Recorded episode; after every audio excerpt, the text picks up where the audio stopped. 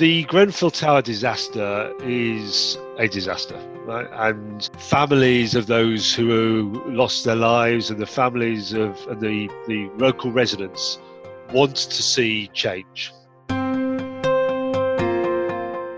The reason why people felt that things were not being done properly was because procurement wasn't happening in the right way at any stage of the either build or maintenance of a, of a building.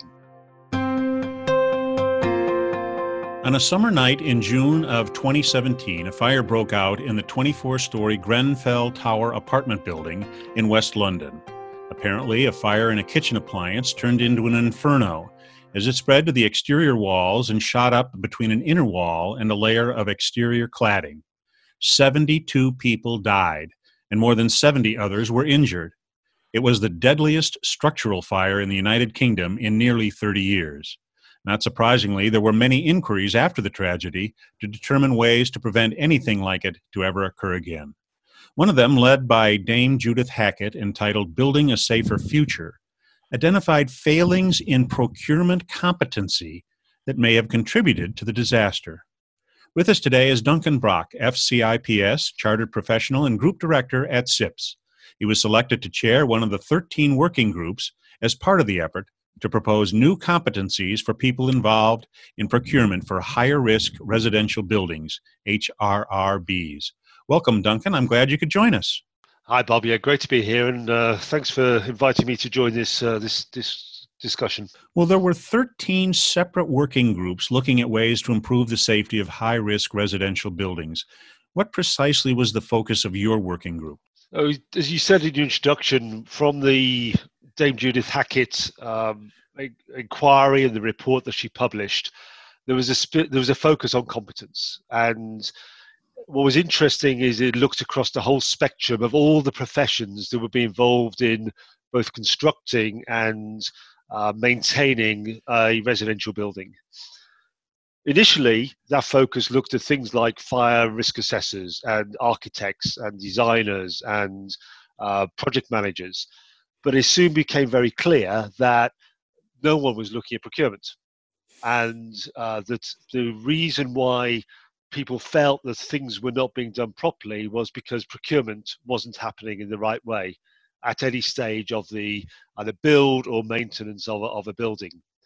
So we were then asked to chair this working group uh, looking at procurement competence and to really look at why it is that in the construction sector, uh, and more specifically for high rise buildings, why is it the procurement isn't being done in the way that you'd expect it to be done in other sectors?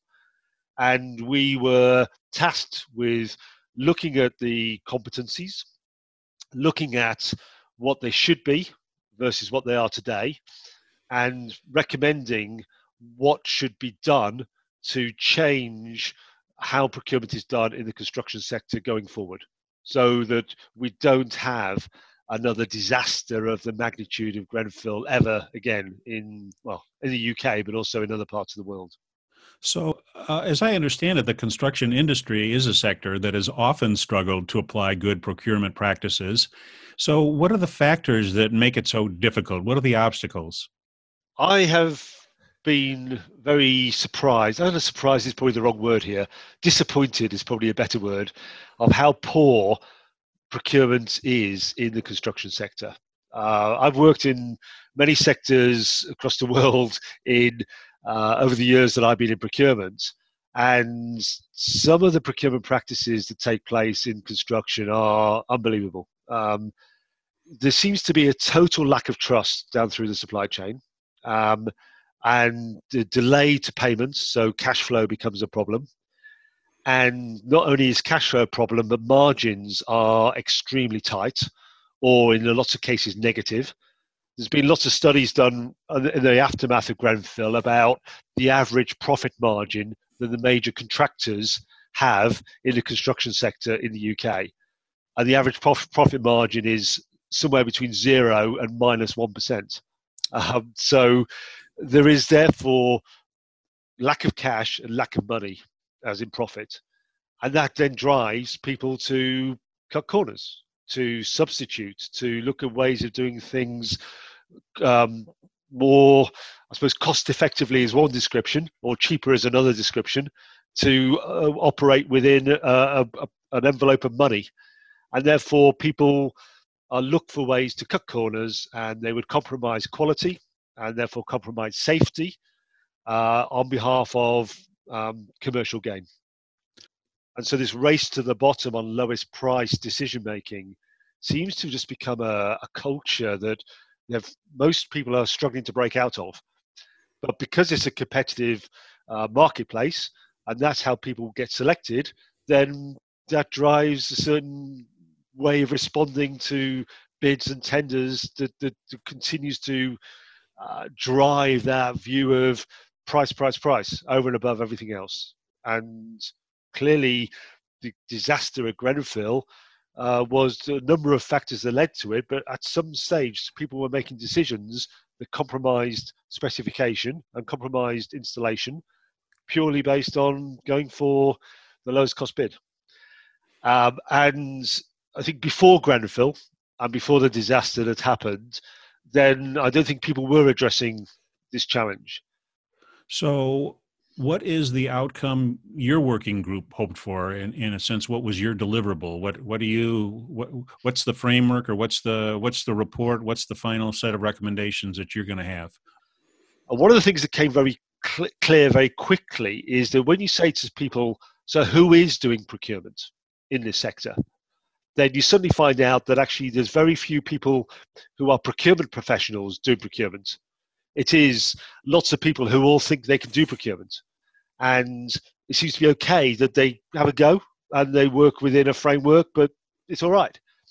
And what's become clear is that those people who are doing it are doing it in the way that they've always known how to do it, which is tender, lowest price, squeeze the supplier as tight as you can, squeeze the cash out of the system because that's what has always happened, and therefore that's what you do. Um, so, what our key recommendation is that at every stage of decision making, through the construction phase of a new building, and when you're then doing any work on a new building, that if there's anything to do with procurement, it should be done by somebody who is a competent procurement professional. Now that doesn't sound like a major breakthrough, does it? I mean, that doesn't sound like we're we're setting the world alight in terms of, of recommendation. But I have to say to you, that has taken quite a long time to get to a point where that recommendation has been agreed by this this group, this working group, and by other people across the sector as being a fundamental change. It's not good enough that people have a go at doing procurement. That if you're in another sector, let's take automotive, would anyone in automotive decide it's okay to go and buy something and then stick it into a car? No. It would go through a proper structured procurement process with proper competent procurement people doing the procurement and the market and putting the contracts and managing the suppliers. So why doesn't that happen in construction? And therefore our core recommendation is this there should be a procurement lead on every at every stage of the work. That person has to be fully competent and we're going to we're using the CIPS global standard as the framework for that. We have adapted it, so we have taken some of the generic framework and we made it specific for the construction sector and specifically for high-rise buildings.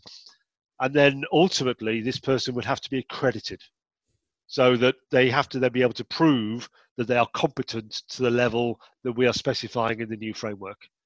And that's the final piece that actually then means that if you are a resident um, or you're running a, a high-rise building and someone says, okay, you know, here's the procurement person who's going to buy the cladding and the installation process for the cladding, then you as the person running the building should be able to turn around and say, well, does, does he or she know what they're doing?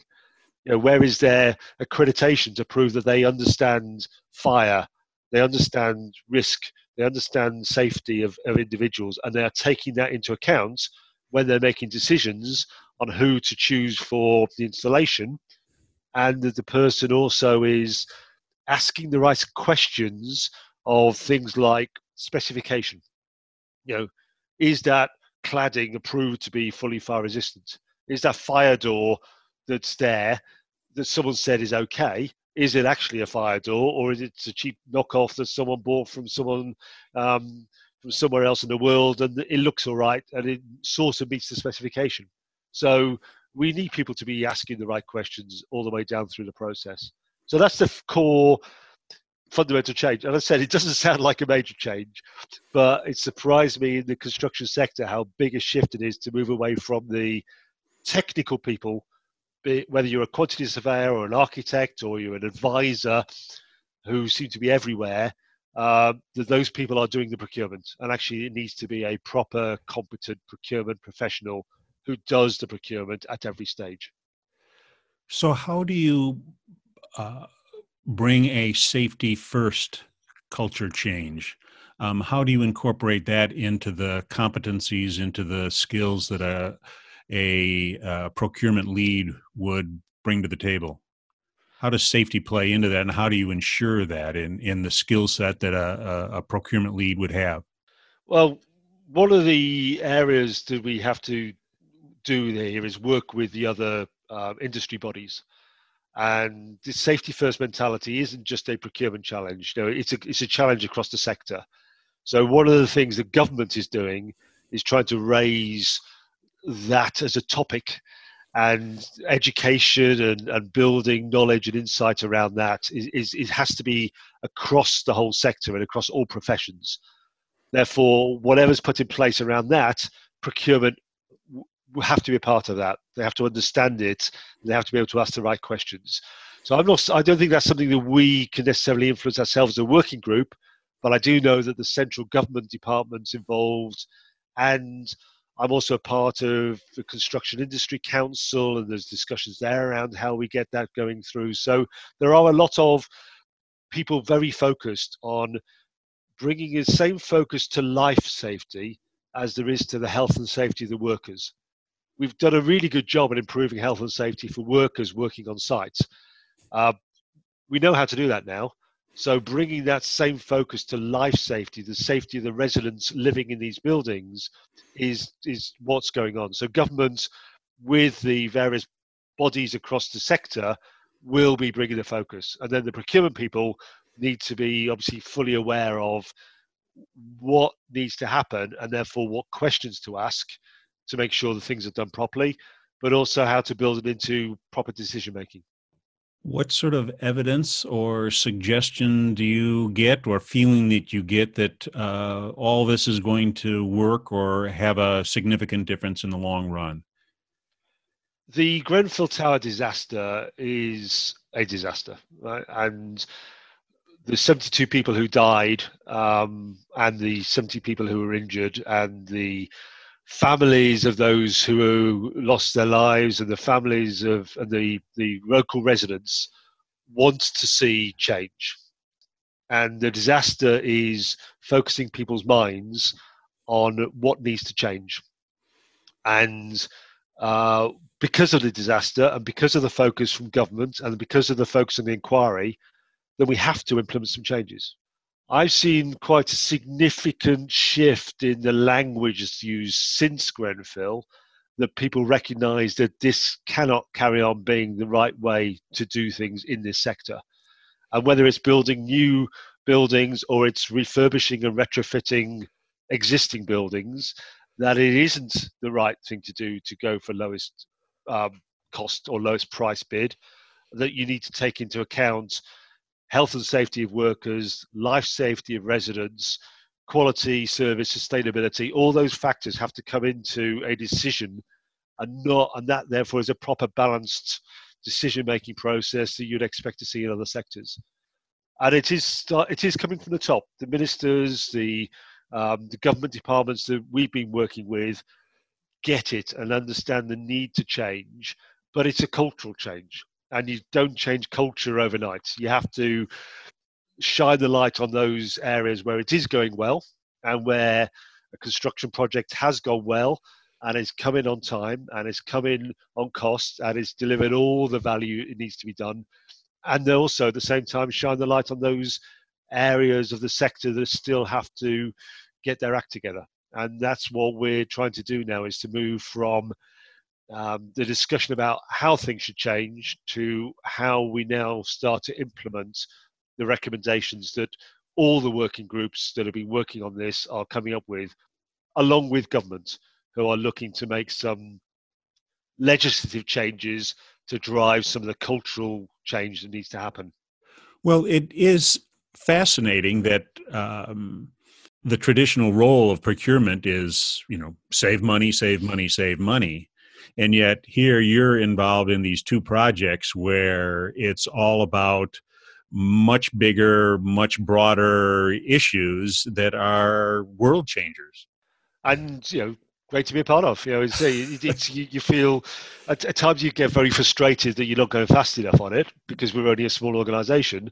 But then you do see that uh, back to your question of how will you know when you made a difference? Well, you'll start to see some changes happening, and uh, you know, probably well beyond when my time as CIPS is finished, there'll be others who will continue to drive this agenda forward and have the sort of passion to do, to do it. Uh, it the phrase we've used a few times is either procurement, procurement making a difference or procurement making an impact. You know, there's something in there about the fact that you can do good with procurement, and of course you can help a corporate save loads of money, and of course you can get innovation from suppliers coming through, and, and you need to do that as well. Um, this just is a different lens we're looking through. We are seeing that procurement is being seen as a lever to make some of these changes in a way that maybe in the past it wasn't, which is which is good to see. Yes, it is good to see, and it was good to have you with us today. Thank you very much for joining us, Duncan Brock, Group Director at CIPS, and thanks to our listeners for joining us as well for Global Sourcing Insights from CIPS. I'm Bob Rossbeck. Good day.